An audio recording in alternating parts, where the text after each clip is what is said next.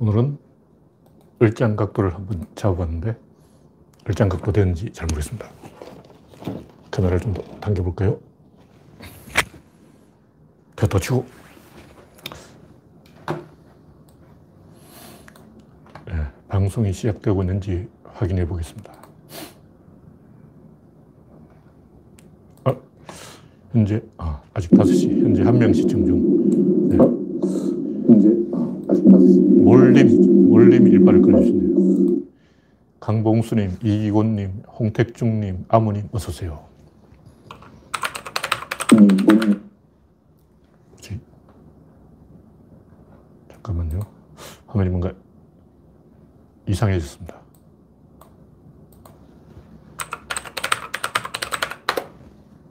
네, 선님 어서 오세요. 다시 창을 띄워보겠습니다. 화면이 갑자기 창이 형태가 바뀌었어요. 채팅창이 갑자기 밑에 내려갔어. 왜, 왜 이렇게 됐지? 모르겠고. 일단 시작해 보겠습니다. 화면에 이상이 있으면 말씀해 주시기 바랍니다. 제가 화면을 안 보고 채팅창만 보고 있기 때문에 화면에는 어떻게 나오는지 알 수가 없습니다. 잘 나온다고 치고 네, 오렌지님 어서오세요. YD님 반갑습니다. 현재 12명 시청 중. 네. 오늘은 11월 29일, 11월의 마지막 휴일입니다. 네. 최근에 날씨가 좋아져서 거의 한겨울 날씨가 되고 있는데 제가 올겨울은 춥다고 예상, 해놨습니다. 왜냐? 작년보다는 추워. 작년에 너무 따뜻했기 때문에 이건 거저먹기로 맞출 수 있는 거야. 초등학생도 맞출 수 있어. 최근 신문 기사를 보니까 아, 올겨울은 작년보다 춥다 이렇게 써놨더라고요. 야, 그거 참 뻔뻔스럽게 잘 맞추더라고. 작년이 너무 따뜻했기 때문에 원래는 상식적으로 작년보다 따뜻할 확률이 높죠. 알 수 없어요. 이건 기상을 맞춘다는 것은 불가능하고 그냥 에, 예, 작년에 따뜻했으면 원래는 추, 춥겠지 이렇게 이야기하는 거예요. 분위기를 봐서 올겨울에 벌써 추울 조짐이 있어요. 최근 날씨를 보니까 아, 장난 아닙니다. 네. 지대정님, 시현님 어서 오세요. 네, 첫 번째 곡지는 예, 지지율 고착된 정의다. 네, 손오공님 어서 오세요. 이 연합 뉴스인가? 뭐 이중대 꼬리표를 뗐는데도 왜 정의당 지지율이 오르지 않는가?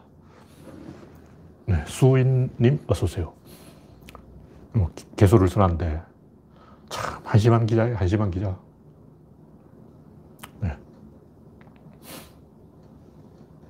이, 당연하죠. 정의당 지지율이 떨어진 거는 뭐 누구, 어떤 사람이 잘못해서 그런 게 아니고, 김종철이 잘못해서 그런 게 아니고, 포지셔닝 싸움에서 밀려서 그런 거예요. 포지셔닝 싸움이 잘해야 돼요. 뭐, 우리가 뭐 스포츠를 하든지 축구를 하든지 야구를 하든지 결국 이게 포지션 싸움이라고. 음, 제가 항상 말하지만 포지션 싸움 이기려면 극자로 가도 안 되고, 극으로 가도 안 되고, 중도파로 가도 안 돼요. 이거는 100% 망하는 길이야. 딱이 따면 중도에 가면 양쪽에 세공을 당해서 멸망. 그, 그게 있으면 바둑을 두고도 그게 구석에 있으면 기어 나오지 못해요. 여기 딱 누군가 막아버리면 기어 나오지 못해요. 의사결정권을 잃어버리는 거예요. 선택권이 없어진다. 무슨 얘기냐면 여러 가지 이슈가 있는데 우파적인 이슈, 좌파적인 이슈, 중도적인 이슈 있는데 거기에 있으면 할 말이 없어요. 나설 일이 없다는 거지. 왜냐면 극단주의적인 좌파는 뭐 노동자만을 위한다. 페미니스트 여성의 당이라면 우리는 여성만 위하겠다 그러면 남성과 관련된 문제에 대해서는 할 말이 없는 거예요. 그래서 말을 안 해버려요. 그럼 잊혀져 버리는 거야. 아, 머저리지. 바둑을 두어도 구석에 있으면 안 돼. 요 정도에 있는 게 제일 알맞아요. 아니면 요 정도에 있거나, 이건 집권하려면 우파는 요 정도에 있고 좌파는 요 정도에 있어야 돼요. 그러면서 요 안에서 다시 조금 더 왼쪽에 있어야 돼. 왜냐?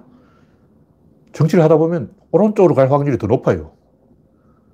왼쪽으로 이렇게 갈 확률이 별로 없어. 그러니까 우파가 집권해서 집권 후에 좀 더 왼쪽으로 방향을 트는 일은 내가 지금까지 본 적이 없어요. 무슨 얘기냐면 나는 중도파다고 해놓고 우파가 이제 중도파인 척 해놓고 더 우파로 가는 걸 내가 봤지만 우파인데 집권하고 난 다음에 좌파로 변한 사람은 지금까지 한 명도 본 적이 없어. 그런 일은 역사적으로 있을 수가 없어요. 물리적으로 불가능해요. 그건 엔트로피 법칙에 어긋나는 거예요. 자연 법칙에 어긋난다고. 엔트로피만 하면 이건 자동으로 하는 거예요. 엔트로피란 걸 이렇게 가는 게 엔트로피야. 그러니까 왼쪽 깜빡이 놓고 중, 도로 가는 게 이 정치라고. 이게 역사의 법칙이에요. 반드시 그렇게 됩니다. 하다 보면 구조적으로 그렇게 될 수밖에 없다. 그래서 이 포지션에 있는 게 지금 열린 우리당이고 민주당 좀 있는데 거의 이 중도까지 가버렸어요. 그래서 지금 열린 민주당이 제일 그 포지션 싸움에서 유리한 거예요. 그래서 왜냐면 열린 민주당이 뭐 할 말이 많아. 일단 토착외고 이런 말 한다고 해서 이상하게 생각 안 해요. 일단 정의당 김종철이 토착외고 이런 말 하면 저, 저, 저, 저, 미친 새끼, 뭐 국가주의, 민족주의, 저 형편없는, 어, 좌파가 어떻게 그렇게 그런 개소를 할 수가 있나? 좌파가 막 민족주의, 국가주의, 쇼비니즘 막 어, 나치냐? 너 파시스트냐? 막 이렇게 욕이 날아오는 거예요. 그런데 열린민주당이 토착외고 하면 아, 쟤들 우리 그런 소리 하는 놈이야 하고 포기한다고 안 건드려. 그러니까 표현의 자유가 있는 거야. 어, 자기가 이런 소리 저런 소리 개소리 막소리 막 아무 말이나 김어준처럼 막 떠들고 싶다. 김어준 포지션에 딱 있으면 돼. 어, 김어준은 막 이런 소리 저런 소리 해도 아 김어준 쟤는 원래 그런 소리 하는 사람이야 하고 넘어간다고. 근데 만약 김정철이 정의당 진중권 이런 사람이 무슨 말하면 진중권 너 어떻게 그런 말을 할 수가 있니 이렇게 나온다고. 그 진중권은 이제 변명이 필요하는 나는 무지개야 무지개 그러고 막 개소리 하는 거지. 포지션 싸움에서 포지션을 잘 차지해야 되는 거예요. 그 제일 좋은 포지션은 여기야. 우도 아니고 좌중에서도 약간 왼쪽으로 치우쳐 있는 좌. 그러면서 실제로 집권하면서 살짝 그렇게 가야 돼요. 왜냐면 국가 전체를 장악해야 되기 때문에 너무 왼쪽에 붙어 있으면 국민들이 말을 안 들어. 그래서 이 운전을 하든 뭘 하든 이 항상 보면 대장이 있어야 될 위치는 딱 정해져 있는 거예요. 공격을 할 때는 좀 앞에 있고 수비를 할 때는 좀 뒤에 있고 그 위치가 딱 정해져 있다고. 공격할 때는 대장은 여기 있어야 되고 수비를 할 때는 대장은 여기 있어야 돼. 그거 정해져 있어. 지 마음대로 하는 게 아니야. 바보들이 막 자기 마음대로 개소리하는 거지. 어, 좀 생각 있는 사람이라면 자기 마음대로 하는 게 아니에요. 그 답이 나와 있다니까. 수학적으로 정해져 있는 거야. 그래서 정의당들은 멍청이기 때문에 그런 걸 모르는데, 하여간, 이, 민주당 이중대 꼬리표 떼고 국힘당 이중대가 됐는데 그게 자랑이 아니죠. 당연히 지지율이 안 오르지. 포지션이 없어. 할라 해도 끌 수가 없는 거야. 그럼 뭘 해야 되냐? 지지율 올리는 방법은 간단해. 일단 김정은을 때려줘야 돼. 그 다음에 아베를 때려줘야 돼. 아베는 없어지는 서가를 때려줘야지.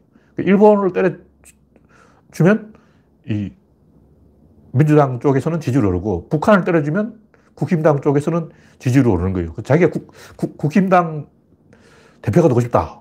국힘당을 장악하고 싶다. 김정은을 때려줘. 김정은 너 뚱떼지냐 이러면 돼. 그럼 이제 민주당을 장악하고 싶다. 간단해. 서가 너뭐 머리 바짝거리는 게 그, 어, 대머리냐 뭐 이런 식으로 약 올리면 돼. 아, 이건 좀 심한 말이고. 근데 서가를 약 올려 주라고. 그러니까 간단하잖아. 너무나 쉬워. 1 더하기 1이 이것보다, 이것도 못하는 바보는 머리 받고 죽어야 돼. 그런 사람은 정치할 자격이 없어요. 그러니까 이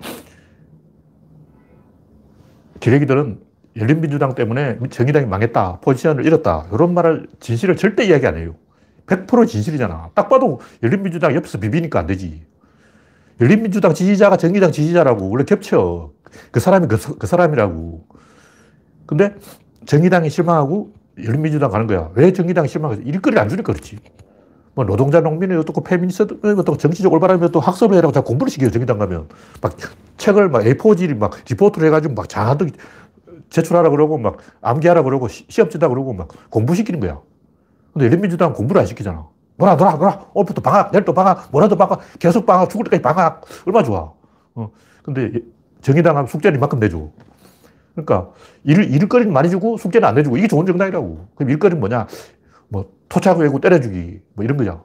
그러니까 검사 때려주기, 윤석열 때려주기 이런 일거리를 자꾸 주는 거야. 이런 주고 잔소리는 안 하고 이게 정치를 잘, 잘하는 비결이다. 간단하잖아. 그러니까 이 외부의 힘에 휘둘리면 안 되고 자생력을 키워야 돼요. 그러려면 내 삿발을 상대방한테 주고 상대방 삿발을 잡아야 돼. 근데 정의당은 어떻게 하냐면 자기는 뒤로 싹 빼. 삿발을 안 내줘. 그러면서 상대방 삿발만 잡으려고. 이게 삿발 실험하는 거 아니야. 옛날에 그 삿발 실험하다가 천하장사 된 아저씨 한 명 있는데 그 아저씨 망했어요. 삿바 실험하면 망해요. 이만기처럼 정정당당해야지. 내 삿바는 안 줘. 네 삿바는 내가 잡아야지. 그런 얌체 행동을 하면 안 되죠. 그래서 자기 삿바를 국민한테 줘야 되는 거예요. 그러면 일부러 좀 바보인 척 해야 돼. 똑똑한 척 하면 안 되고, 진중 것처럼 나 똑똑하지 이러면 안 되고, 얘들이 미학을 하지? 이런 이제 얌체 행동을 하면 안 되고, 유시민도 너무 깐죽거려서 안 돼요. 약간 멍청한 척 하고, 어벙한 척 하고, 노무현처럼 바보인 척 하고, 자기 삿바를 네가 가져라 이거예요. 내 삿바 잡아라. 상대방이 내 삿바를 잡을 그 순간이 이 내가 상대방을 제압할 수 있는 찬스예요. 근데 안철수 같은 인간은 뭐냐면 자기 삿발은 절대 안 내줘. 자기는 요만큼도 안 내주고 상대방은 다 잡아먹으려고 그러는 거야. 그러니까 얌체죠. 그러니까 이 시대의 흐름이 중요한 거예요. 시대의 흐름을 타고 가는 거지. 이 물리학이라고. 에너지가 가는 데 따라가는 거예요. 지금 에너지 흐름이 뭐냐. 스마트 흐름, AI 흐름, 그리고 코로나 흐름, 이제 생명과학, 이 바이오 산업, 또 어떤 에너지 흐름이 있습니까? 한국이 세계적으로 뜨는 게 이게 에너지 흐름이에요. 이런 에너지 흐름을 어, 통찰해야지. 비트코인도 뜨고 있잖아. 비트코인 에너지 조심해야 돼. 유, 시민 비트코인 까다가 어, 나중에 욕먹을 가능성이 있다고. 만약 비트코인 다시 떠버리면 유시민은 은백이 주고 이렇게 되잖아. 이게 도박을 할 때는 조심하게, 조심해서 도박을 해야 돼요. 그렇다고 너무 함부로 뭐 황우석 도박 이렇게 하면 안 돼. 어, 그거는 좆되는 길이고, 좆되는 게 아니라 멸망하는 길이고, 도박을 해도 딱 눈치를 보고 잘 도박을 해야 된다. 뜨는 흐름에 편성해라. 뜨는 흐름은 한국이 잘 나가는 것이다. 그리고 바이오 산업이라든가 인공지능이라든가 뭐 스마트라든가 이런 쪽을 알아봐야 된다. 그리고 뭐 수소 경제, 토카막 이런 것도 흥미가 있 다. 뭐 이런 거죠. 그런 큰 에너지 흐름을 가지고 따라가야지. 북한을 이기고 일본을 이겨야지. 뭐 찌질한 거 뭐 국내용 뭐 자지구란 아이디어는 다른 당 이롭게 하는 거예요. 그 아, 정책 만들면 민주당이 다 가져가. 하여튼 정의당이든 열린민주당이든 세계 시장을 보고 움직여야 한국 시장을 먹지. 한국 안에 이 뭐 노동자, 농민, 뭐 페미니스트, 성소수자 이런 사람들을 위한 정책 해봤자 국민들이 관심을 안 가져요. 물론 그런 것도 이제 할 사람은 해야 되는데 그게 말이지 본이 아니라는 거예요. 본은 미국과 일본을 어떻게 상대할 것이냐. 바로 이게 본입니다. 뭐 성소수자, 노동자, 뭐 여성운동, 이런 건 말이에요, 말. 그런 건 세부 전술. 그런 일점 따른 거야. 호박이 한 번 구르는 게 도토리 열 번 구르는 것보다 낫죠. 그런 것은 도토리 한 번 구르는 거예요. 네.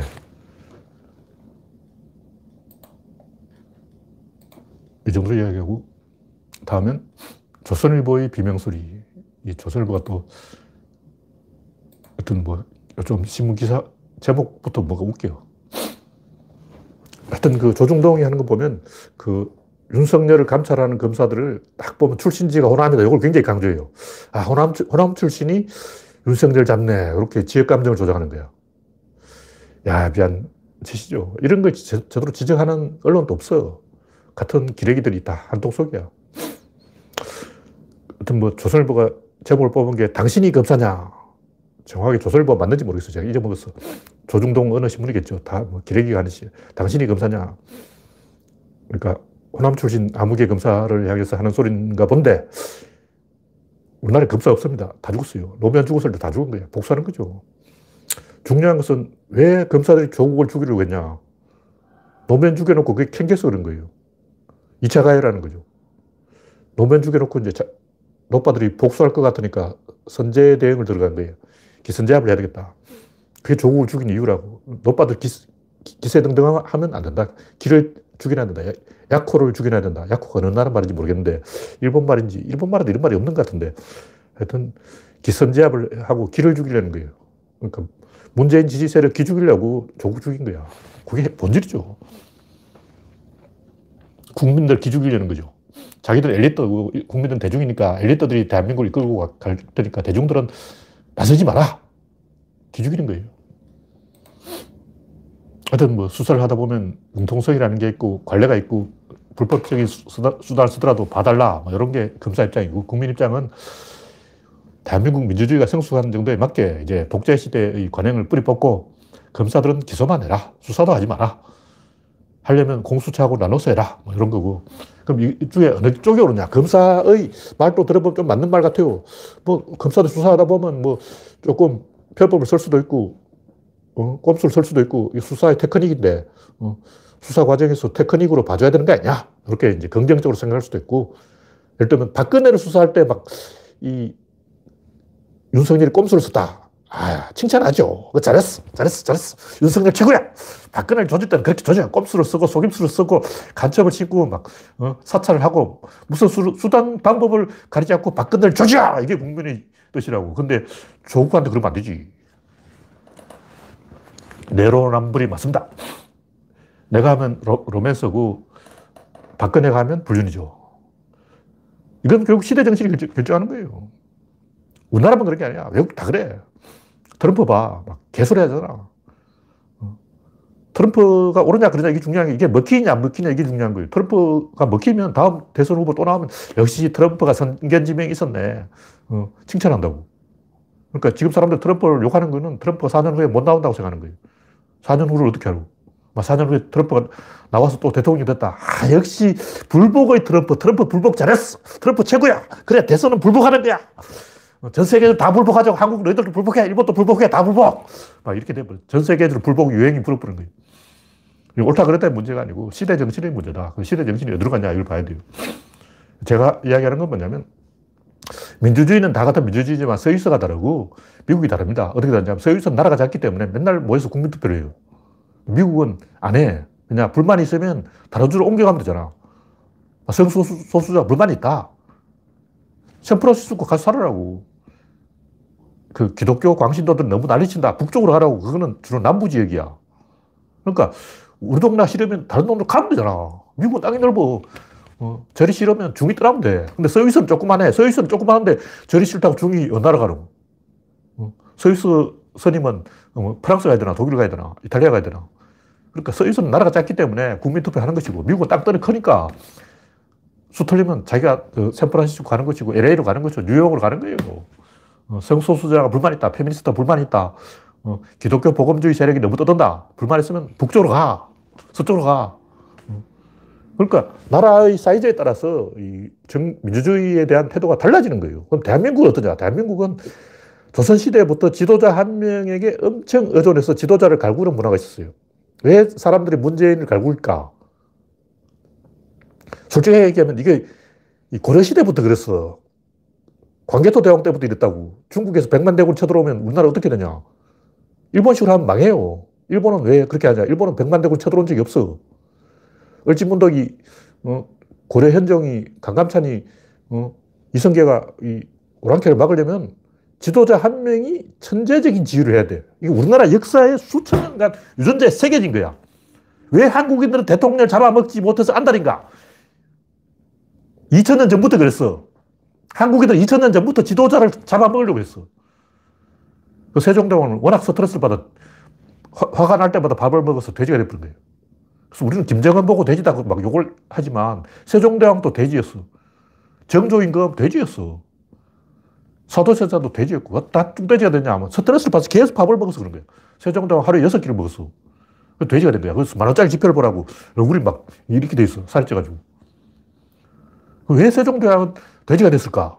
밥을 먹어서 그런 거예요. 밥을 왜 그렇게 많이 먹었을까? 스트레스를 받아서 그런 거예요. 왜 스트레스를 줬을까? 우리나라는 운명적으로 그렇게 될 수밖에 없는 운명이라는 거지. 을지문덕 때부터, 어, 이, 맨날 뭐 거란족이 쳐들어오고, 홍건적이 쳐들어오고, 당나라 군대 쳐들어오고, 수나라 군대 쳐들어오고, 외국가 쳐들어오고, 이러다 보니까 우리나라는 천재가 지배하지 않으면 국가가 유지가 안 되는 그런 시스템인 거예요. 이건 다른 나라에 없고 전 세계 어디에도 없고 한국에만 있는 특별한 시스템이에요.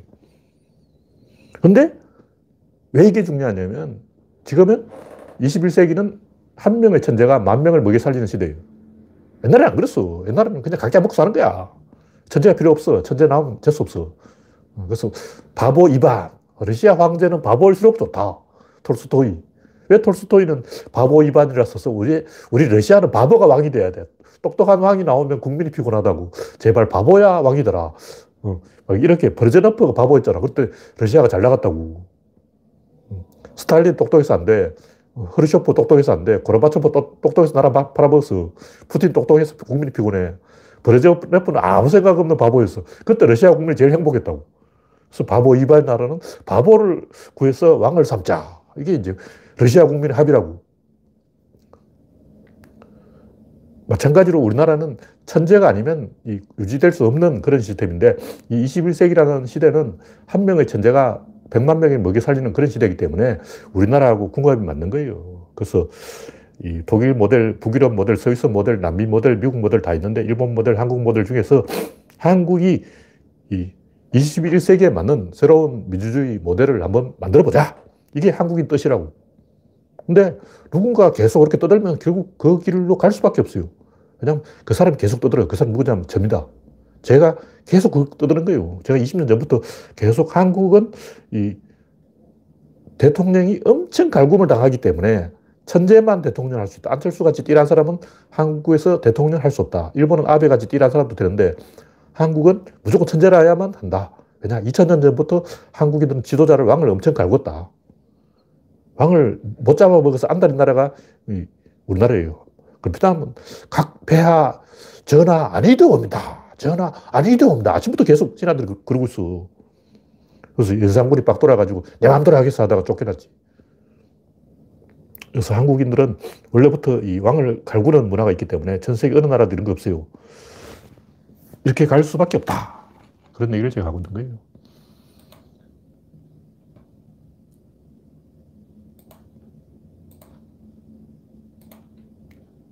네.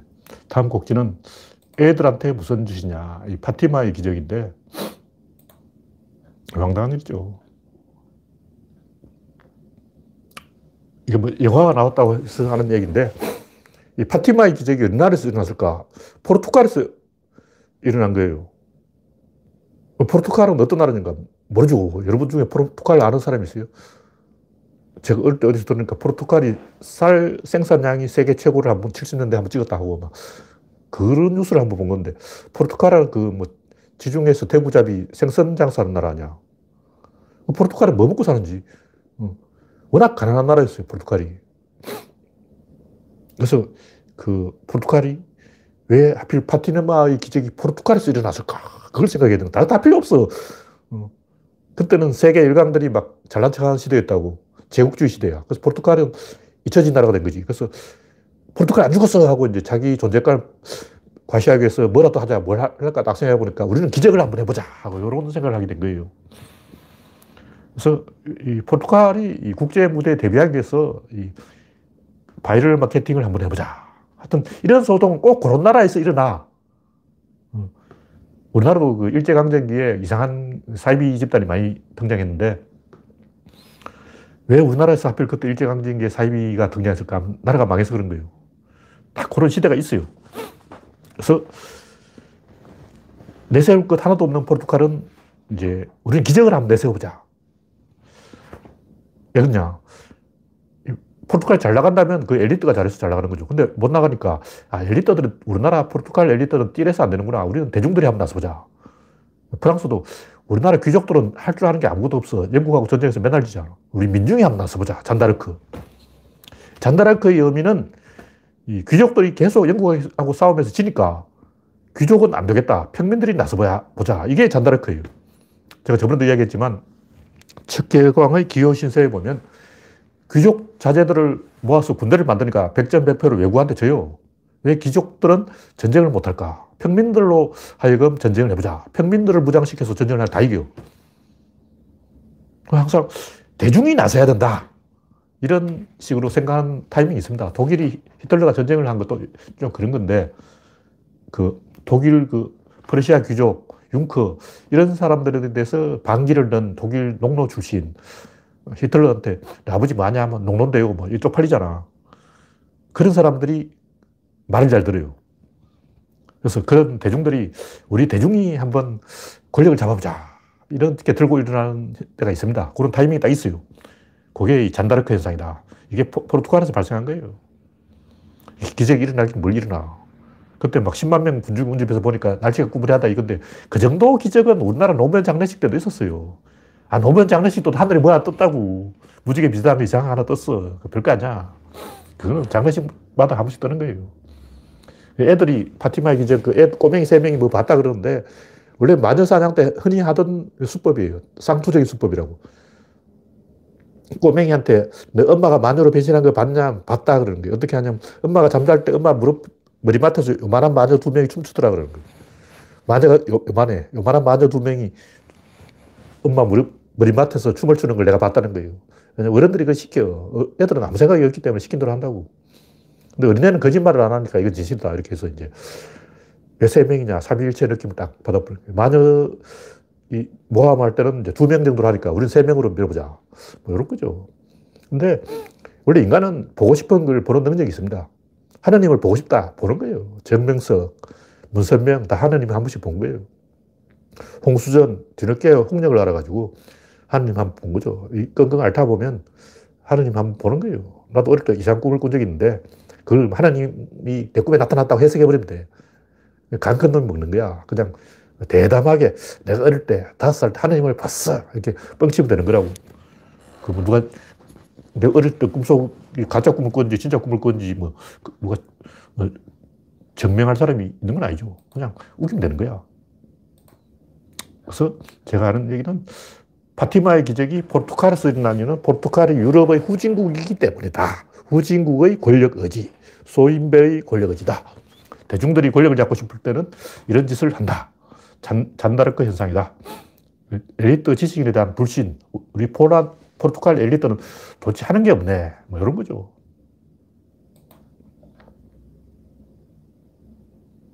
네. 부산에서 국힘당 지지율의 상승. 이것도 뭐 별게 아니에요.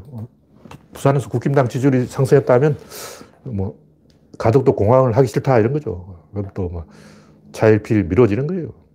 저기들 하기 싫으면 안 하는 거야.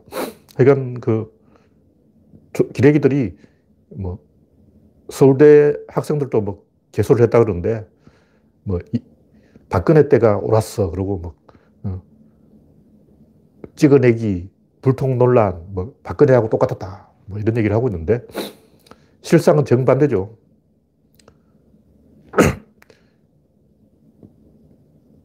그건 뭐냐면 기레기들은 왜곡할 권력이 있다. 우리 기레기를 우습게 보지 말라. 우리는 어, 말도 사슴으로 포장할 수가 있다. 말이나 사슴이나 다리 내 달리는 똑같으니까 우리 기레기가 말을 사슴이라고 하면 사슴이다.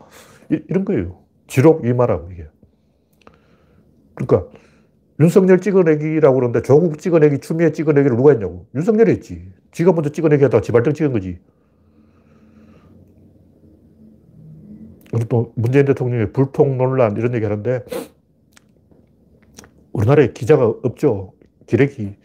언론 신뢰도가 이 OECD 국가 중에 꼴찌인데 북한 언론 다음에 한국 언론 뭐 이럴 거야. 북한 언론하고 한국 언론하고 어느 쪽이 더 신뢰도가 높을까? 막상막하라고. 이것도 제가 볼 때 한국 언론이 왜 신뢰도가 꼴찌일까? 제가 볼 때 이거는 2000년 전부터 그렇다고 봐요. 이게 한국 언론이 신뢰도 꼴찌인 게 최근에 생긴 게 아니고 한국인들은 원래 그 왕을 괴롭히는 문화가 있어요. 조선시대부터 그랬어. 그래서 우리나라에 진정한 기레기는 없다. 다 쓰레기다. 뭐 이런 얘기고. 네, 다음 곡지는 마이클 샌델의 정의는 없다고 지난번에 했던 이야기인데 하여튼 그 러시아 인형 마트로시카처럼 상자 안에 또 상자가 있고 그 안에 또 상자가 있고 정의는 무엇인가 하면 아 정의는 이것이다. 그러나 사실은 그것도 아니다. 그러나 사실은 그것도 아니다. 이거다. 이걸 계속 반복하는 거예요. 아마 요게 정의가 아닐까? 그러나 요것도 이런 결함이 있어. 그렇다면 요게 정의가 아닐까? 아, 그것도 이런 결함이 있어. 그렇다면 요게 정의가 아닐까? 그렇다면 요것도 이런 결함이 있어. 그렇다면 요게 정의가 아닐까? 이런 식으로 계속 이제 끝도 없이 하는 거죠. 개소리지. 말이 길어지는 건 개소리라는 거예요. 정의가 뭐냐 딱 한마디로 압축할 수 있어야지. 정의를 얘기하는데 어, 책이 이렇게 두꺼워진다는 건 아, 이건 책 장사하는 요령이다. 정의란 무엇인가 한마디로 하면 하버드 간판 장사는 이렇게 한다. 딱 한마디로 어, 마이클 샌들의 정의는 무엇인가를 딱 요약하면 이것이 바로 하버드 간판 장사다. 딱 이런 거죠. 하버드 간판 장사하는 사람이 많죠. 뭐 스님들도 뭐 하버드 스님들이 뭐 현각인가 뭐 또 있잖아요. 하바드 중은 중중에도 특별한 중이다. 뭐 그런 얘기죠. 하여간 비싼 등록금 받아먹고 쓸데없이 이렇게 이 하버드 가봤자 별 수 없네 하고 사람들이 이 지적 허영심을 충족시키는 거죠. 그 책 읽어보고, 야, 하버드 별거 아니네. 이런 개소리나 이렇게 두껍게 하고 있다니 하버드 안 가도 되겠네. 아, 나 하버드 안 가길 잘했어. 내가 역시 하버드급이야. 어, 하버드 가봤자 헛소리밖에 안 해. 뭐 이런 거죠.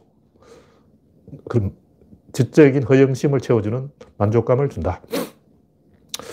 정의란 무엇인가? 이거는 따질 필요가 없는 게 정의는 평등의 종속 개념이 하부 구조라고. 그건 딱 이야기할 필요 없어. 상부 구조를 이야기지. 하부 구조를 왜 이야기해? 평등이 중요한 거지. 정의가 왜 중요하냐고. 그래서 일단 윤석열 사건도 그렇지만 기계적인 정의를 따지면 윤석열이 옳으냐 그러냐 막 이렇게 수렁에 빠져버린 거예요. 근데 평등이라는 관점에서 보면 조국하고 어, 사건을 비교해보라고. 어, 안 평등한 거야. 지들이 안 평등해놓고 무슨 정의 따지요. 정의를 따질 자격이 없는 거죠. 조국을 70곳에 압수수색했듯이 윤석열도 70곳을 압수수색해야 이게 평등이죠. 정의는 평등 다음에 오는 얘기예요. 그래서 윤석열이 정의인가 아닌가 이걸 따질 필요 자체가 없어. 왜냐, 애초에 평등하지 않았기 때문에. 그래서 정의나 아니냐, 이건 염라대왕이 고민하는 거고, 하나님이 인간 심판할 때 고민하는 거예요. 인간이 선의로 악을 저질렀는지, 악의로 선을 저질렀는지, 이건 헷갈리는 거라고. 이건 중요한 게 아니고. 그럼 뭐가 중요하냐? 의리가 중요하다. 그런 얘기죠. 의리라는 것은 이 인간이 사는 것을 게임이라고 본다면 게임에 참여할 자격을 주는 건 자유예요. 자유가 제일 중요해요. 평등이나 정의보다 자유가 제일 먼저예요. 일바가 자유라고. 자유를 얻었다. 그 다음에 이제 평등을 요구하는 거예요. 평등을 얻었다. 그 다음에 정의를 요구하는 거예요. 그러니까 서열이 있다고. 자유가 1번, 평등 2번, 정의는 3번이에요. 정의는 무엇인가? 이건 별로 따질 필요 없는 게 자유하고 평등이 되면 정의는 자동으로 돼. 자유와 평등이 안 되면 정의는 안 돼. 그래서 예를 들면 이제 고대 그리스라고 치고 노예하고 주인이 소송을 걸었어요. 노예가 주인을 고발하고 주인도 노예를 고발하고 서로 소송을 걸었다고. 그럼 정의의 심판은 어떤 거예요?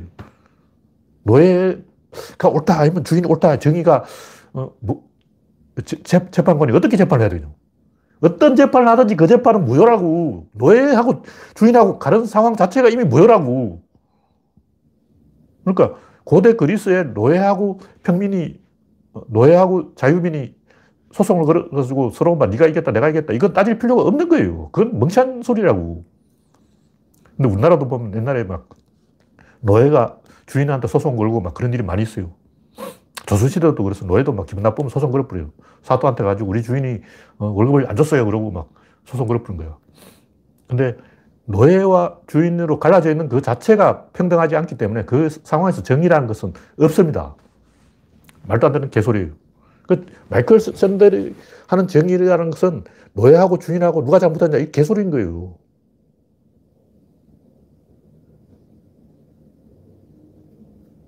네. 인생무상님의 이 말씀에 기레기들은 왜 기레기 됐어요? 아까 얘기했듯이 한국인들은 이 권력 의지가 강해서 모든 국민들이 국가 일에 왈가왈부를 합니다. 이게 조선시대부터 그랬어요.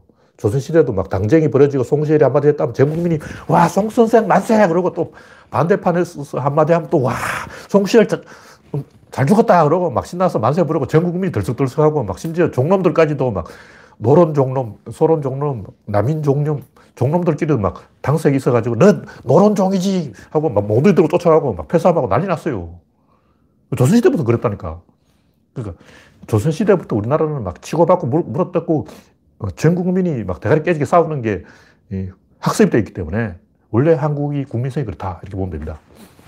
그러다 보니 기레기가 한국인 기지를 따라가게 된 거예요. 이렇게 된 이유가 바닥이 좁아서 그래요. 바닥이 넓으면 미국처럼 되면 아, 수 털리면 다른 데로 이사 가 버려.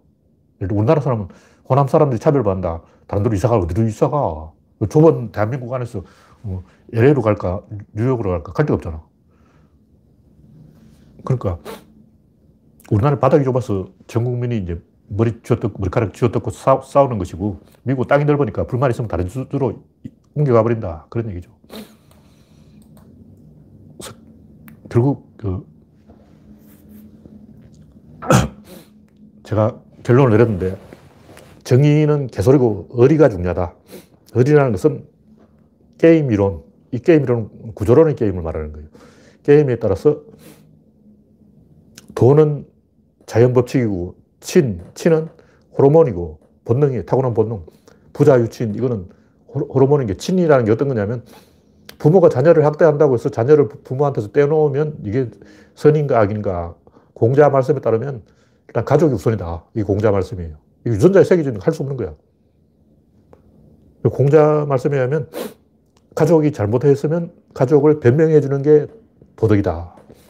이 친이 친.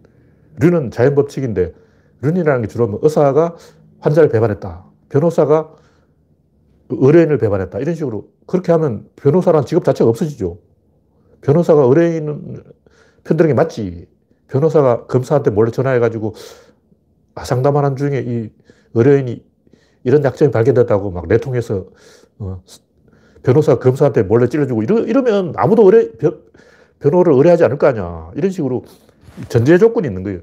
정근과 후건이 있는데 후건이 정근을 치면 안 돼. 이게 륜이에요. 자연 법칙이라고. 그래서 의사가 병원에 몰래 이 환자를 성희롱을 한다. 이런 걸 하면 안 되죠. 그런 게 이제 륜이고 덕은 덕이 덕이 뭐냐면 집단의 지도자가 될 마음을 품는 게 덕이에요.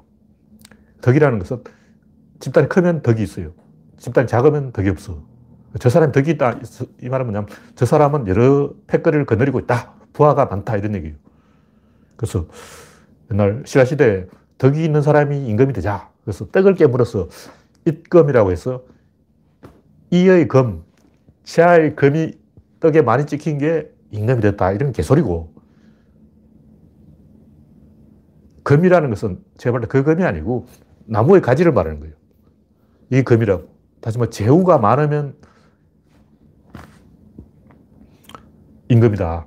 덕이 많다는 것은 따르는 추종자가 많다. 그 신라 화랑도 같은 게 보면 화랑도 무리가 여러 무리가 있는데 무리가 많은 화랑이 덕이 많은 화랑인 거예요. 김유신의 영화향도 막 무리가 1,500명 됐다는데 와 이건 추, 종자가 많은 거죠. 추종자가 많으면 그 사람은 덕이 있다. 선은 뭐냐면 덕을 의지하는 걸 선이라고 해요. 덕은 꼭 어떤 사람을 말하는 게 아니고 다수, 집단, 세력, 인류 큰 게임에 참여하는 것이 선이다. 신이 성실은 게임의 진행에 익숙해져서 패스가 되고 손발이 맞고 자연스럽게 연결되는 것이다. 이걸 뭐냐면 의리라고 하는데 결국 게임에 참여하려고 하면 대칭 구조를 이뤄야 돼요. 그 대칭 구조를 잘 만들어야 돼요. 그럼 평등해야 돼요. 예를 들면 뭐 서울대 출신하고 무학하고 1대1로 비교해놓고 막 누가 이기냐 이러면 안 되죠. 서울대하고 싸울 때는 같은 서울대끼리 붙이고 축구 선수하고 싸울 때는 같은 축구 선수를 붙여주고 뭐 권투 선수하고 싸움을 할 때는 같은 권투 선수를 붙여줘야지 권투 선수하고 탁구 선수하고 주먹질 해서 누가 이기냐 미스 매치죠. 옛날에 이노키하고 알리하고 붙었는데 그것도 미스 매치예요. 상성이 있는 거라고. 이, 그 누구더라? 권투에도 조 프레이저, 뭐 알리, 조지 폼은 뭐 이게 키가 작은 선수는 키 큰 선수한테 불리해요. 어퍼컷을 계속 치면 돼. 그러니까 상대가 아무리 권투를 잘하더라도 내가 키가 크다 하면 무조건 상대가 접근하지 못하게 상대가 가까이 오면 계속 어퍼컷만 치면 어, 마이크 타이슨도 그 조지 포머라가 안 붙는 게 이유가 있어요. 내가 조지 포머이다. 마이크 타이슨을 상대한다. 무조건 어퍼컷만 치는 거야. 다른 거 필요 없어. 요것만 계속 쳐. 그러면 타이슨은 백대 빵으로 집니다. 그 약점을 고수들은 알아. 타이슨이 왜 조지 포머라가 안 붙겠어요? 그거 아, 안다고. 그래서 반대로 조지 포머는 맨날 타이슨한테 야 나하고 붙자, 나하고 붙자, 나하고 붙자고 약 올리는 거예요. 타이슨은 키가 작고 조지 포머는 키가 크다. 이걸 알아. 그 궁합이 딱 있어. 실력이고 뭐고 가나 요거 얼핏것만 치면 끝나는 거야. 요령이 있다고. 고수들은 다 안다, 안, 아는 거예요. 하수들이 모르고 뭐 개소리 하는 거지. 고수들은 포먼하고 타이슨하고 붙으면 무조건 포먼성. 정해져 있어요. 이건 물론 이제 포먼이 나이가 많아서 좀 불리할 수도 있지만 상성이라는 게 있어요. 무조건 안 되는 건 안 되는 거야. 그것만 계속 치면 어쩔 거야, 지금. 고수들은 이런 걸 다 알기 때문에 어떤 이 정의고 나발이고 다 필요 없고 자유가 제일 중요하고 그 다음에 평등이 중요한 거예요. 정의는 그 뒤에 따라오는 종속 개념이다. 네. 현재 5시 39분. 아직 이야기할 시간 좀 있죠. 네, 게임과 의리, 이것도 이어지는 얘기인데, 아까 했던 이야기 연결되는 얘기입니다. 인생의 본질은 한마디로 말해서 주체성을 획득하는 거예요. 그래서 제가 옛날에 이 구조론이나 이름 짓기, 짓기 전에 구조론을 주체 철학이라고 지으려고 하다가 이 김일성의 주체 사상하고 개념이 겹치는 바람에 포기했는데 구조론 한마디로 이 인생은 게임이다. 게임에서 이기는 사람이 될 게 아니고 주체책이다라는 거예요. 그러니까 보통 우리가 이제 철학은 두 가지가 있는데 하나는 패배주의, 허무주의, 회의주의에 빠져가지고 이 깐죽거리는 거예요. 진중것처럼 그래 니 잘났냐, 뭐 니가 잘하는 게 뭐야, 뭐 이죽거리는 사상을 가지고 이제 산속에 숨어서 토굴 같은 데서 수행을 하면서 세상을 비관하고 인생 별 거 없어, 뭐 어, 혼자서 자연인 노릇하는 게 최고야, 뭐 이런 식으로 어, 초에 파묻혀서 신화 엎조리고 뭐 그런 철학을 가진 사람도 있고 또 하나의 철학은 어떤 거냐면 니 죽고 나 죽자 하고 싸워서 이기는 놈이 장땡이다. 이명박 철학을 가진 사람이 있어요. 그러니까 두 가지 사상인데 하나는 이명박 정신으로 무조건 수단 방법을 가리지 않고 무조건 이기면 된다. 사기를 치면 된다. 국민을 속이면 된다. 뒷감당은 신경 쓰지 말라. 트럼프. 어, 개수작하는 거죠. 또 하나는 진중권처럼 삐뚤어져 가지고 뒤에서 궁시렁거리는 요군요. 그러니까 이 우리나라든 미국이든 전 세계적으로 보면 딱 두 부류예요. 하나 뒤에서 궁시렁거리는 놈 하나 있고 수단 방법을 가리지 않고 상대방을 죽이려는 놈이 있어요. 수단 방법을 가리지 않고 상대방을 죽이는 놈은 보수 꼴통이고 뒤에서 궁시렁거리는 놈은 좌파야. 그 좌파는 패배주의가 돼서 어, 실력은 없으면서 말만 궁시렁거리기만 한다. 어, 삐, 삐져가지고 막 등 돌리고 어, 대안도 없이 그냥 이죽거리기만 한다. 이렇게 이제 더 있는 거죠. 우파는 수단 방법을 가리지 않고 상대방을 짓밟으려고 하고 좌파들은 삐져가지고 막 우울한 얼굴로 어, 창백한 얼굴로 꼴방에 틀어박혀가지고 세상을 비난하고 욕만 하고 있다. 구조론은 뭐냐? 수단 방법을 가리지 않고 상대방을 죽이려는 우파도 아니고 삐져가지고 뒤에서 궁시렁거리는 좌파도 아니고 주체책인 거예요. 주체책이라는 건 뭐냐면 다른 사람으로 하여금 그렇게 싸움을 붙여. 자기는 안 싸워. 기업은 땀, 남들이 하고 자기는 돈만 빌려주는 거예요. 그 어떤 사람들이 그런 짓을 하면 유태인들이 그런 짓을 해요. 유태인들은 구조론 안 배워도 원래 구조론이야, 그 양반들이. 유태인들이 어떻게 사는지 딱 보면 그야말로 구조론적으로 살고 있다고. 유태인을 배우라는 게 아니고 유태인들이 이미 그걸 알고 있다는 거죠. 그래서 주체성을 획득하면 된다. 주체성은 척이, 주체적이 된다는 것은 자기가 먼저 와서 틀을 닦아야 돼요. 발명을 하거나 창의를 하거나 자기가 주도를 하거나 건설을 하거나 투자를 하거나 돈을 빌려주거나 소유를 하거나 그, 그러면 권력이 생기고 그 권력만큼 누리는 것이 주체책인 거죠. 그 축구를 해도 이 팀이 이길까 저 팀이 이길까 그게 아니고 축협은 항상 이기는 거죠. 피파는 항상 이긴다. 지들이 스폰을 하기 때문에 지들이 광고주만 잘 끌어오면 돼. 코카콜라를 꼬셔가지고 광고 협찬만 잘 받아오면 그, 그놈들은 먹고 사는 거예요. 그래서 KBO도 어, 그렇고 그런 협회가 하는 일은 그냥 광고주만 따오면 그게 할 일 다 하는 거야. 방송국에 중계권만 팔아먹으면 돼. 얼마 쉬워. 그저 먹기지 뭐. 제일 쉬운 게 마사회하고 정성 카지노 운영하는 사람. 이 세상에 그것보다 쉬운 사, 사업이 있냐고. 뭐 현대, 삼성 이런 양반들은 돈 벌려고 막 미친 듯이 일하고 있는데 정성 카지노 운영하는 사람은 그냥 땅 짓고 헤엄치기 아니야. 그냥 가만히 돈만 세면 돼. 어. 카지노에 그 술 취한 취객이 입장하거나 조폭이 총 들고 입장하는 그것만 막으면 돼. 정선 군민이 카지노 입장하는 거 감시하고 그거밖에 할 일이 없어. 그, 그 주최 측은 할 일이 없다. 놀아도 된다. 그래서 결론은 여당이 이기든 야당이 이기든 국민은 항상 승리자가 된다. 진보가 이기든 보수가 이기든 대한민국은 항상 승리자가 되어야 된다. 이게 바로 주체적 이기는 거예요. 1차 대전에 독일이 이기든 프랑스가 이기든 유태인은 돈을 벌어요. 이기면 이겨서 돈을 벌고 지면 헐값에 땅을 막 사들여서 돈을 벌고 이기든 지든 상관없이 유태인 돈을 버는 거예요. 최종 보스라는 거죠. 근데 여기서 중요한 것은 구조론적으로 보면 항상 최종 보스가 반드시 있습니다. 어떤 구조에서 최종 보스가 없는 것은 절대로 없습니다. 그러니까 어떤 그룹이 있다면 그 그룹에 무조건 최종 보스 한 명은 있는 거예요. 왜 그러냐면 대칭을 비대칭으로 만들어야 되기 때문에 최종 보스가 없으면 비대칭이 안 생겨서 그 조직이 작동을 안 해요. 메커니즘이 안 돌아간다고. 그래서 무조건 그 에너지의 입력부를 장악하고 있는 출력 수도꼭지를 틀어주고 조절하는 사람이 항상 한 명씩 있습니다. 그래서 대칭 축이 돼야 되는데 축이 되면 어떤 짓을 하면 세 명이 이제 사과를 나눠 먹는다 치고 얘 하나, 얘 하나, 얘 하나, 얘 하나 이렇게 돌아가면서 한 개씩 가, 지면 공정하게 나눠진데 어떻게 하냐면 얘 하나, 하나, 하나 다시 일로 와요. 이렇게 가면 어떻게 되냐면 공정하게 나눈 것처럼 보이지만 항상 가운데 있는 놈이 제일 많이 먹어. 그 시계추처럼 왔다 갔다 하면서 한, 한 개, 한 개, 한 개 이렇게 세 번씩 나누는 거예요. 이렇게 나누면 왔다 갔다 하면서 중간에 놈이 다 먹는다고. 이런 구조를 만들면 되는 거예요. 그래서 구조론에서 하는 얘기는 비관주의자가 되지도 말고 승리지상주의, 어, 폭력, 수단 방법을 안 가리고 이기게, 이기만, 이기면 된다는 보수 꼴통 생각을 하면 안 되고, 어떻게 되냐. 주체책이 되면 된다. 누가 주체책이 되냐. 국민이 주체책이 돼야 된다. 국민이 여당과 야당을 싸움을 붙여놓고 중간에서 다 먹는 거야. 구체적인 방법은 의리다. 의리는 어떻게 하느냐. 친과 덕과 윤과 성과 신의 성실로 의리를 조직하면 된다. 의리라는 게 별게 아니고 게임에 착수하기 전에 조건이 조건. 어떤 너이 회사에 투자할 거냐? 어떤 조건이야? 어, 지분 몇 프로 줄 건데?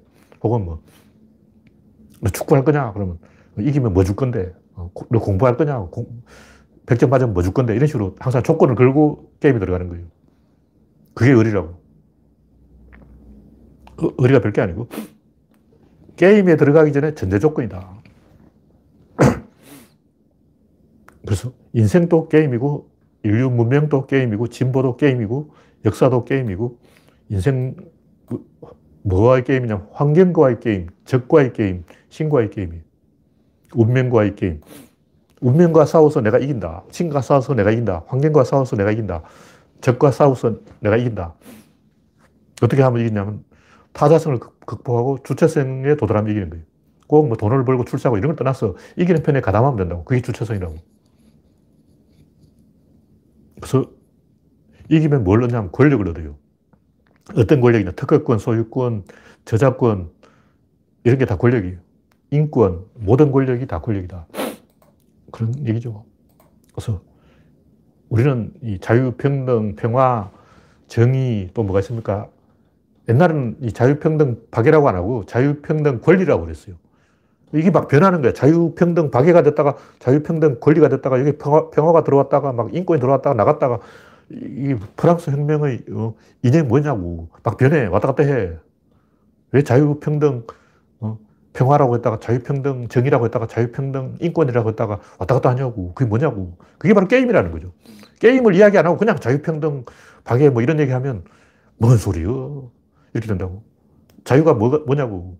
노예가 해방되는 게 자유인지 아니면 보수 꼴통이 지 마음대로 하는 게 자유인지 미국 놈처럼 막 어, 내가 내 총 가지고 내 쏘는데 네가 무슨 상관이냐고 내가 내 마누라 내 패는데 네가 무슨 상관이야 그러고 내가 내 개 때려잡는데 네가 무슨 상관이야 남이야 개고기를 먹든 말든 막 이러고 이게 자유냐고 그냥 막연하게 자유라고 하면 보수 꼴통들이 큰 소리 치는 거예요. 범죄자들이 큰 소리 친다고. 그러면 안 되고, 게임 안에서 자유인 거예요. 게임 없이 그냥 자유라는 것은 절대 성립이 안 됩니다.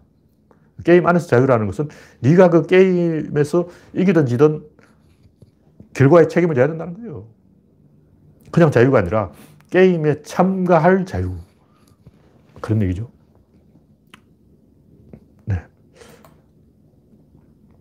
마지막으로 이 제가 공자의 위대함 이렇게 한마디 써놨는데 이 이야기를 왜 쓰냐면 제가 이 유튜브 댓글을 아, 안 읽어보고 있어요. 채팅창은 읽어보는데 그 끝나고 또 댓글 다는 분이 있는데 제가 다 읽어본 건 아니고 뭐 이런저런 얘기하는 사람이 있는데 다 읽어보지 못했고, 그러니까 뭐, 당신은 사회주의자인가? 뭐 이런 질문을 하는 것도 있는 것 같아요. 제가 어떨 때, 그, 이 스마트폰을 보면 그게 뜰 때가 있어요. 노트북을 볼 때 가끔 그 유튜브 댓글 떠요. 근데 자주 안 보기 때문에 그, 그분이 뭐 어떤 얘기를 했는지 잘 모르겠고, 당신은 사회주의자인가? 이 말을 대한민국에서 하면 안 돼요. 그 말은 너 빨갱이야 이 말이라고. 이, 여기 함의가 있어요. 함의가 뭐냐면 너 빨갱이면 죽여도 된다 이런 말이에요. 내가 널 죽이겠다 이 말이죠. 그러니까 함부로 그런 말 하지 말고 모르는 사람한테 당신은 사회주의자인가 이 말은 뭐 고영준과 그 양반이 문재인 대통령을 공산당이라고 그랬잖아요. 이 말이 무슨 뜻이냐면 내가 너를 죽이겠다. 넌 죽여, 죽어도 된다. 된다. 이 말이, 이 말이 왜 생겼냐면 6.25때 생긴 말이에요. 6.25 때 그 빨치산 죽였대요. 산에 빨치산들이 막 돌아다니고 있어. 그럼 총을 쏴버려요. 무죄, 무죄야. 그러니까 너 빨갱이야, 너 사회주의자야 이 말은 내가 너를 죽여도 나는 죄가 아니다 이 말이거든요. 한국인들에게는 그 말이에요. 우리나라에만 통하는 말이에요. 그런 소리 하는 사람하고는 그런 소리 하는 사람은 사회주의가 뭔지 몰라요. 사회주의는 다양한 의미로 해석된다고. 그러니까 사회주의자란 말의 뜻이 사람마다 다르게 쓰기 때문에 그냥 넌 사회주의자야? 처음 보는 사람한테 그런 얘기하는 사람은 너 빨갱이야? 너 죽을래? 너 죽일까? 이런 사람하고 대화를 하겠어요? 안 하지. 너 빨갱이야? 이런 말 하는 사람하고는 대화를 안 합니다. 그 사람은 살인할 의도가 있는 거예요. 왜냐, 6.25 때 그랬기 때문에. 6.25 때 그냥 빨갱이 죽였어. 그냥 죽인 거야. 아무 죄가 안 됐어요. 그러니까 민간인 학살, 6.25때 민간인 학살을 암시하는 그게 그 문재인 대통령을 공산당으로 공격한 그 사람의 범죄 행동입니다. 그러니까 뭐 각설하고 이 제가 하는 얘기는 구조론 사이트는 아무나 받아주지 않아요. 공자를 제가 왜 존경하느냐면 공자가 멋진 말을 했는데 조문도 석사가 이 말이 뭐냐면 아침에 돌을 들으면 저녁에 죽어도 좋다. 그 저는 옛날에 서부 살까지만 살려고 그러는데 이렇게 50살까지 산다는 건 제가 생각을 못 했어요. 사람이 몇 살까지 사는 게 적당한가? 일본의 어떤 천재 철학자가 20살 때 일본 제일 명문대에서 다니다가 폭포에 떨어져 죽었다는 거예요. 왜 폭포에 떨어져 죽냐 아, 서무 살이 됐는데 인생의 비밀을 다 깨달았다는 거예요. 그래서 죽었대요. 그래서 저는 19살에 죽어야 되나? 이상은 27살에 죽었으니까 난 26살에 죽을까? 이런 생각을 했는데 아침에 돌을 들으면 저녁에도 죽어도 좋다. 아, 이게 멋진 말이죠. 오래 사는 것은 구질구질한 거죠. 근데 그 정도 배짱이 없는 사람은 진리의 대화에 끼어줄 수 없죠. 공자가 왜 위대하냐면 공자는 활쏘기, 마차몰기, 검은고, 연주, 시해석, 서예, 에티켓, 점치는 기술, 산술 이런 걸 가르쳤어요. 공자한테 점쟁이 짓을 배워가지고 막 주역, 전보는 뭐 배웠다고 막 산수 배웠어요. 검은고 연주 배웠어요. 공자 선생님 제 검은고 연주 잘하죠. 자로가 막 자랑하고 자로가 어, 공자가 자로의 검은고 연주는 분탁하긴 하지만 요즘 젊은이들 세련된 연주에 비해서는 묵직한 무게감이 있지. 이 말은 뭐 연주 못해도 칭찬해 준 거예요. 억지로 칭찬해 준 거지. 어. 자료가 얼마나 거문고 연주를 못했으면 공자가 그런 칭찬을 했을까. 무슨 얘기냐면, 그 몰라도 돼요. 공자가 가르친 건 다 필요 없는 거야. 일단 공자가 가르친 어, 어가 뭐냐면 마차 모르기인데, 임금님 마차를 모는 거예요. 마차 잘 못다고 해서 뭐 상 주냐. 요즘 그 마차 물어봤자 뭐, 뭐 할 거냐? 그래서 공자는 그 가르친 것은 안 배워도 돼요. 공자가 하지 말라는 걸 안 하는 게 중요한 거라고. 공자가 하라는 건 없어. 그냥 대중들이 큰 길을 가다 보면 일단 국어를 배워라. 국어 안 배워도 다른 사람이 국어 잘하면 그 사람한테 물어보면 되잖아. 영어를 배워라. 영어 잘하는 사람한테 물어보면 되지. 산수를 배워라. 산수 잘하는 사람한테 물어보면 되잖아. 인터넷에 다 있어. 계산기로 계산하면 되지. 그러니까 공자가 하라는 것을 하는 게 중요한 게 아니고 공자가 하지 말라는 것을 안 하는 게 중요한 거예요. 근데 예를 들면 뭐 무슬림이라든가 이 사람 돼지고기를 먹지 마라. 뭐 쓸데없는 걸 많이 가르치는데 공자는 그 쓸데없는 걸 안 시켰다고. 대중들이 큰 길을 함께 가는 데 있어서는 국어, 산수, 사회자인 다 잘할 필요가 없이 모든 과목을 다 잘할 필요가 없고 삽질, 톱질, 망치질, 쟁기질, 낫질 이런 거 몰라도 돼요. 나 호미질 잘한다, 호미 구단, 막, 이게 필요 없어. 그래서 한국인들은 이 신문명에 잘 적응하는 거예요. 무슬림들 아직도 막 터번 쓰고 막 그러고 있는데 차도로 입고 막 그러고 있지만 한국인들은 뭐 상투를 잘라버린 거예요. 그냥 공자 말씀을 딱 잘 읽어보면 상투 자르는 거 일도 아니야. 공자는 이상한 짓을 하지 마라 그랬지. 그 뭐, 신체 발부 이런 얘기 느끼는 하지만, 그 해석하기에 따라서는 얼마든지 머리를 자를 수 있는 거예요. 실제로 조선시대 사람들도 상투 다 잘랐어요. 요 배 꽂힌다고. 요, 요 가운데 머리 딱 제거하고 주변 머리를 모아가지고 상투를 트는 거예요. 그래서 조선시대 사람들도 신체 발부를 다 했기 때문에 상투 자르는 건 일도 아니었다. 그런 얘기죠.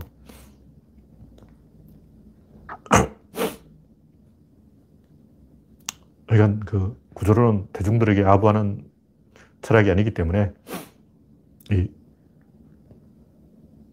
삐딱한 자세로 네가 나를 설득시켜봐라. 이런 소리 하는 사람은 쫓아냅니다.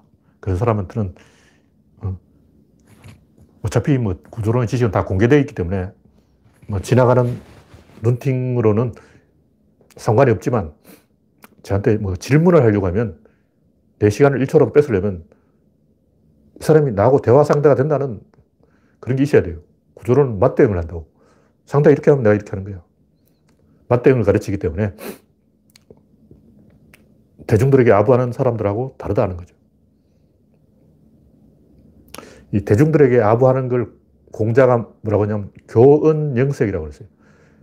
그 뭐냐면 얼굴을 이렇게, 이렇게 하고 목소리를, 어? 목소리 톤을 조절하는 사람이 있어요. 누가 그러냐면 홍사덕이 그러더라고. 홍사덕이 이 대중들 앞에 연설할 때 목소리를 조절해서 청중들을 울리고 웃기고 막 자유자재로 갖고 놀아. 이기택은 어떻게 하냐면 목소리를 엄청 크게 웅변학원을 하더라고. 아, 제 양반들이 정치하는 사람들이 목소리 가지고 밥을 먹구나 하고 제가 그때 알았어요.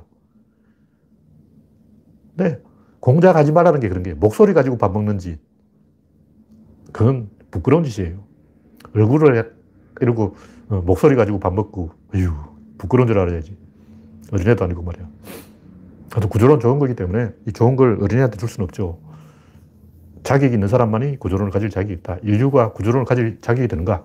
한국인은 구조론을 가질 자격이 되는가? 제가 볼 때 처음에는 아, 구조론 쉽지. 금방 보급이 될 거야. 이렇게 생각했는데 막상 해보니까 사람들이 의외로 구조론을 알아먹지 못하는 걸 보고 아, 이게 어렵구나 하는 걸 납득을 했어요. 왜냐하면 구조론은 호르몬을 바꾸는 문제. 생각을 바꾸는 건 쉬운데 호르몬을 바꾸는 건 쉬운, 게 아니야. 여러분 호르몬이 바뀌었어요? 호르몬이 바뀌어야 된대요. 세상을 바라보는 관점, 태도 이게 다 달라져야 된다고. 호르몬이 바뀌어야 되는 거지. 그냥 책 읽어가지고 되는 게 아니에요. 호르몬을 바꾸기가 쉽지가 않다. 그래서 열 사람이 대충 하는 것보다 한 명이 제대로 하는 게 더 중요하다고 보기 때문에 여기서 뭐, 이 대중들에게 원하는, 어, 대중들의 손에 원하는 떡을 쥐어주는 것은 아니고 구조론은 하나의 방향만 제시하고 어디까지 가느냐는 인류가 가기 나름인 거예요. 그러니까 구조론은 그냥 방향이 이쪽이다. 이것만 가르쳐줘요. 나머지는 인류가 어, 그를 학대할 깜냥이 됐냐 여기 달려있어요. 그래서 이제 이 정도로 이야기하겠습니다. 58분이 지났기 때문에 오늘의 이야기는 여기서 마치겠습니다. 참여해 주신 104명 여러분 수고하셨습니다. 감사합니다.